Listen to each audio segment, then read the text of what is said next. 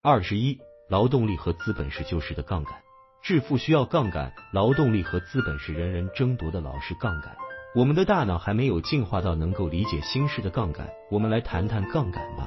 第一条推是引用了阿基米德的名言：“给我一个足够长的杠杆和一个支点，我就能够撬动地球。”第二条推是财富需要杠杆，商业杠杆来自于资本、人力和无需边际成本就能大规模复制的产品，杠杆是关键。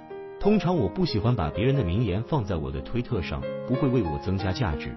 你可以去查查那些人的名言。我不得不把阿基米德的这句名言放在这里，因为它是一切的基础。我在很小很小的时候就读过这句话，给我的印象太深了。我们玩跷跷板或者使用撬杠的时候，都知道杠杆是什么，它的物理原理是什么。但我觉得我们的大脑进化到现在，还没有真正理解到。杠杆在现代社会中有多大的可能性，以及最新形式的杠杆是什么？社会高估了劳动力杠杆。最古老的杠杆形式是劳动力，也就是为你工作的人。不用我搬石头，我可以找十个人替我搬，我只需要指挥他们，石头应该搬到哪里，就会比我自己搬的又快又多。每个人都明白这一点，因为一路进化过来，我们已经理解了劳动力杠杆。结果就是社会高估了劳动力作为杠杆形式的价值，这就是为什么当你升职有了很多下属的时候，你的父母会觉得你了不起。这也是为什么很多天真的人，当你跟他们谈起你的公司时，他们会问你有多少员工，他们将以此来衡量你的信用度和影响力。或者当有人发起一场运动时，他们会看有多少人参加或者有多少军队。我们就是想当然的认为人越多越好。你只需要最低限度的人力来保证你可以使用其他形式的杠杆。我认为劳动力是最糟糕的杠杆，因为管人是非常麻烦的，它需要高超的领导技巧。你距离兵变、被暴民吃掉或撕成碎片都只有一步之遥。人之间竞争异常激烈，整个文明都被这种战争摧毁了。例如，共产主义、马克思主义都是关于资本与劳动力之间的斗争，这有点像个陷阱。你真的应该远离以劳动力为基础的杠杆，你只需要最低限度的人力和你一起工作，能够保证你运用其他形式的杠杆，这样会更好。资本是在上个世纪占统治地位的杠杆。第二种杠杆是资本，这种杠杆和我们的连接还没有那么紧，因为大量的钱流动被储蓄，然后投入到货币市场，是人类在过去几百年、上千年里的发明，它没有和我们一起经过几万年的进化。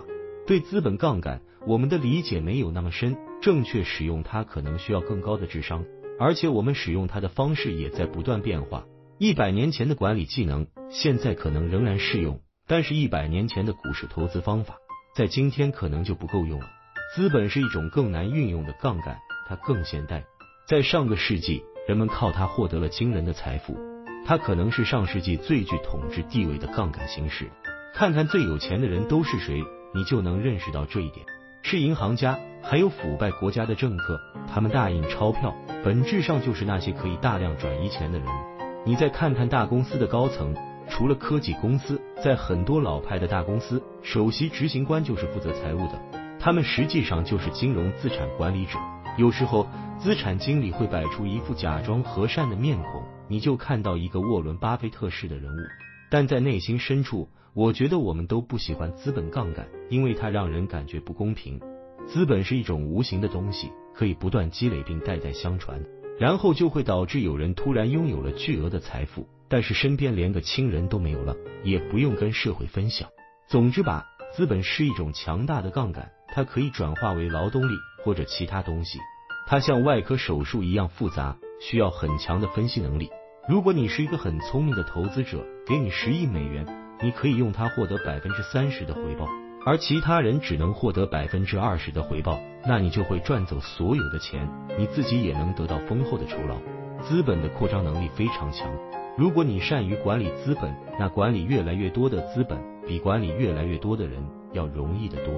你需要特质和责任感来获得资本，资本是一种很好的杠杆，困难在于你怎么获得它。这就是为什么我先谈到特质和责任感。如果你在某个领域富有特质，又充满责任感，好名远扬，那么就会有人投给你资金，以此为杠杆，你可以去赚取更多的资本。资本也被研究的比较透了，我觉得很多对资本主义的抨击都是因为资本的积累。